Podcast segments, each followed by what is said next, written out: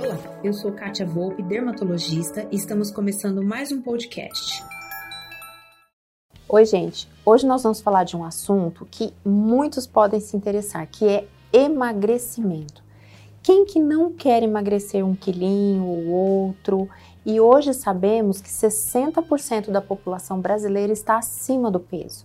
E nós vamos bater um papo com a doutora Andréia e vai falar para nós o que está envolvido nesse processo e ela vai dar cinco dicas importantes para quem quer emagrecer.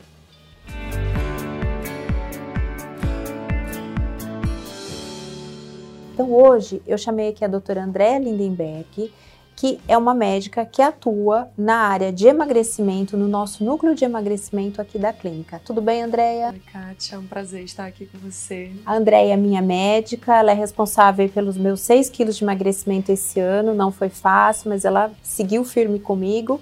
E o que, que você fala de geralmente assim em relação ao emagrecimento, Andréia? Então, a, o emagrecimento é uma das maiores buscas hoje em dia no consultório. E não é aquela coisa. A gente quer perder um quilinho, dois, mas infelizmente muitos pacientes hoje precisam perder uma quantidade significativa de peso. Afinal, a obesidade hoje acomete 60% da população do nosso país. Então, já no Brasil, já, 60%? Já Olha só, não sabia que era tanto. Então, é um número elevado. E a gente sabe que não é só a questão do peso e da estética, sim todas as outras questões que estão envolvidas, que saúde cardiovascular, saúde mental, cognitiva, que hoje a gente também tem batido muito nessa tecla, e a parte também emocional, afinal, muitas pessoas ficam tristes quando se vem nessa situação. E a gente sabe que vários transtornos hoje de ansiedade, de depressão, eles podem cursar concomitantemente aí com o aumento de peso. Então... Tanto homens quanto mulheres, né? Você tem observado. Exato, não tem mais diferença hoje em dia entre público. Antigamente tinha esse padrão que a mulher sempre queria emagrecer e hoje em dia acabou, até porque os hábitos alimentares que a gente tem nessa sociedade é, ocidental, eles estão muito errados.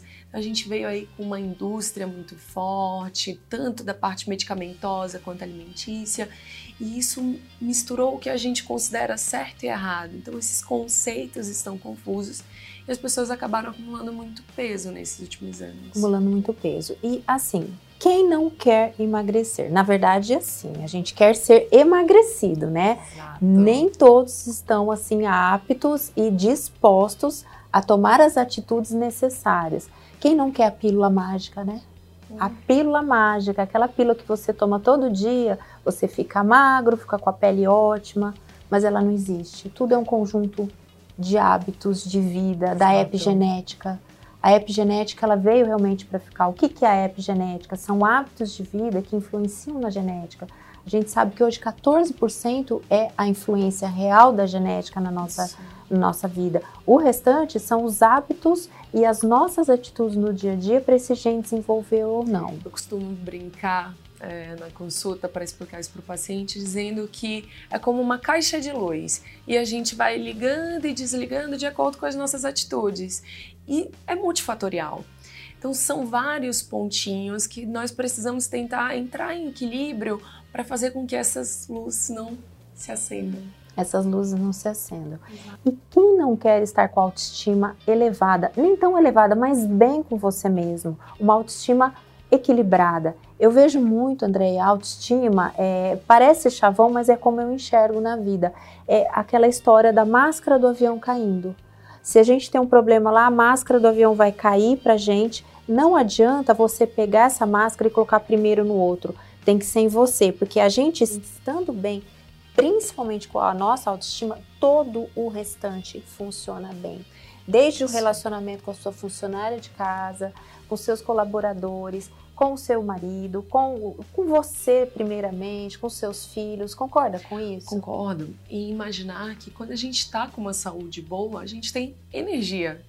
Então, a energia é vida. Então, para isso, a gente precisa cuidar muito mais de si mesma e prestar atenção com detalhes. Eu falo que a gente precisa estar sempre vigilantes, porque a gente emagrece, aí depois solta tudo, ah, por que, que eu engordei tudo de novo? Mas a verdade é o cuidado, é o todo dia.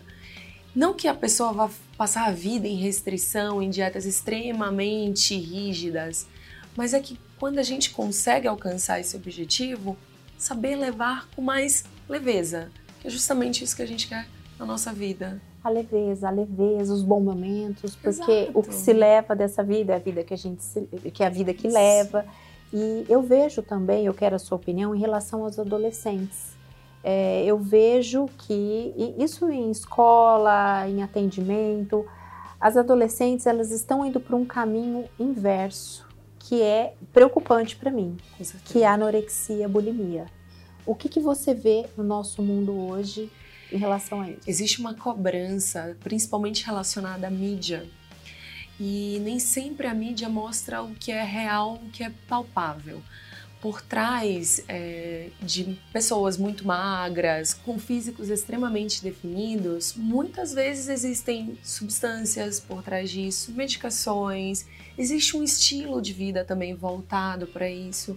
Imagina uma pessoa que vive do corpo, o quanto ela se dedica para aquilo. Então, existe também essa linha. Enquanto uma pessoa num outro ritmo de vida, que trabalha no escritório, que estuda, tem vestibular, nem sempre vai conseguir se dedicar tanto quanto o outro. Aceitar essas diferenças hoje, pelo que eu estou percebendo, está sendo muito difícil. E as pessoas acabam se comparando.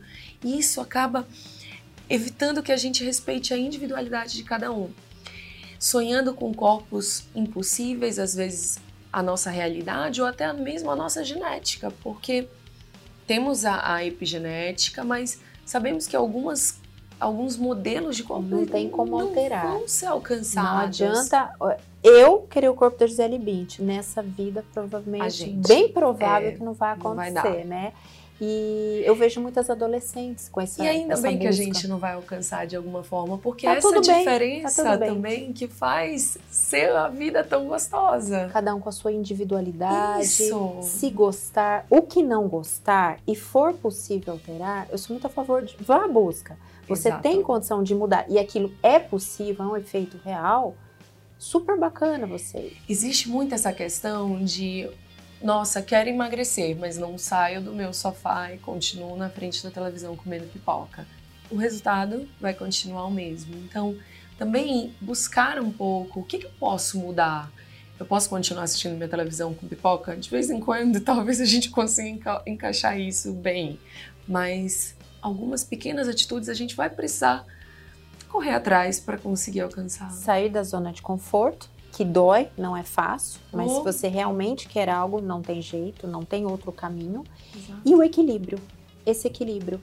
Ah, comi alguma coisa que eu estava com muita vontade, tá tudo bem, não precisa culpa, não se martirize. Sem compense. se chicotear. Eu falo que é uma grande negociação que a gente precisa ter com o nosso corpo. Então, saber que às vezes você passou um pouquinho do limite, Dá uma aliviada na próxima refeição, opta por alimentos mais leves, bebe bastante água para poder liberar essas toxinas do seu organismo. Então são coisas que a gente pode balanceando, mas precisa ter consciência disso. Entender que às vezes o corpo vai pedir uma coisa e a mente vai pedir outra. Então quando a gente consegue essa consciência, fica muito mais fácil para a gente equilibrar a vida. É, e o remedinho que uma vizinha ou amiga toma não serve para o outro. Isso, essa a automedicação, que é algo que a gente vê muito, muito, na nossa prática diária, é algo muito perigoso. É perigoso, pode matar sim. Ah, mas foi ótimo. Não, cada um tem a sua individualidade, cada um tem o seu tipo de alterações hormonais, nem sempre é problema hormonal. O hormônio ele é produzido em ciclos, em, em picos. Exato. Então, cada um tem a sua individualidade. Isso é muito importante. Isso vai variar com ritmos de vida, trabalho, genética. E tem hoje uma série de medicações que a gente pode utilizar que podem auxiliar o paciente. Sempre é necessário um medicamento? Não, pelo contrário. Tem várias situações que a gente pode adaptar o paciente para esse emagrecimento e também tem o uso das medicações fitoterápicas, que eu sou extremamente a favor e gosto muito de usar no dia a dia. Mas a gente precisa avaliar o paciente de uma maneira individual. Saber também que se hoje essa medicação faz bem para você, não significa que vai fazer efeito a vida inteira. Porque nós mudamos, as dietas vão precisar ser mudadas, toda a estratégia vai precisar mudar de acordo com as nossas mudanças. Então, num tratamento, por exemplo, de um ano, tem como falar o que você vai fazer daqui a 12 meses? É impossível, até porque a gente espera nesse tempo de tratamento que a pessoa seja completamente diferente e precisa cada vez menos de todos esses artifícios, porque a intenção mesmo é dar para ela uma vida mais saudável, que ela aprenda a mudar os seus hábitos e sentir cada vez melhor, sem tantos auxílios. André, se você puder passar cinco dicas para quem quer emagrecer, quais seriam? A primeira, acho que é mais óbvia até, é uma alimentação saudável e balanceada. Então, lembrando que cada pessoa tem as suas especificações, seus gostos e a dieta ela deve ser adequada individualmente. A segunda dica, beber água. A água estimula sim, principalmente a eliminação dessas toxinas que ficam no nosso organismo, melhora o funcionamento do nosso corpo. Imagina que é uma das, uma das coisas mais necessárias para a nossa vida. 70% do nosso corpo é feito de água, então beber água é extremamente importante. A terceira dica, atividade física, tanto aeróbica quanto de resistência, estimular essa parte da musculatura que também é um tabu mas ela é um tecido, o músculo é um tecido metabolicamente ativo e que vai ajudar nesse processo de perda de peso. A quarta dica, dormir bem. O sono ele está extremamente relacionado ao processo de emagrecimento. Vários estudos mostram que pessoas que dormem menos têm uma tendência a engordar mais. Então, Pessoas que passam noites em plantões, a gente já passou por essa fase, e outras profissões também que estão relacionadas a isso. Essa questão de ficar muito tempo no celular encurtou muito o processo de sono dos pacientes. Então, ser mais atento. A gente tem vários mecanismos para melhorar o sono do paciente hoje em dia. E a quinta dica é o controle do estresse.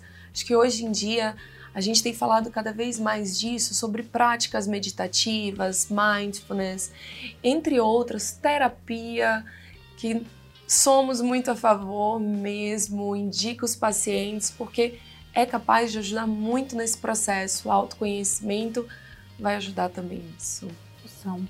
E se com tudo isso equilibrado não conseguir emagrecer, alguns pontos individuais podem ser tratados. Para isso é importante um médico de confiança para avaliar o seu caso especificamente. Nada de sair se tratando sozinho, tomando medicamento, até dieta, ela tem que ser equilibrada. Lembrando que deficiências de vitaminas e minerais também podem influenciar no nosso metabolismo e alterações hormonais. Então, a vida está toda organizada e ainda assim não está conseguindo a gente precisa investigar melhor esse paciente, ele precisa de atenção. Principalmente tireoide e adrenal, Com certo?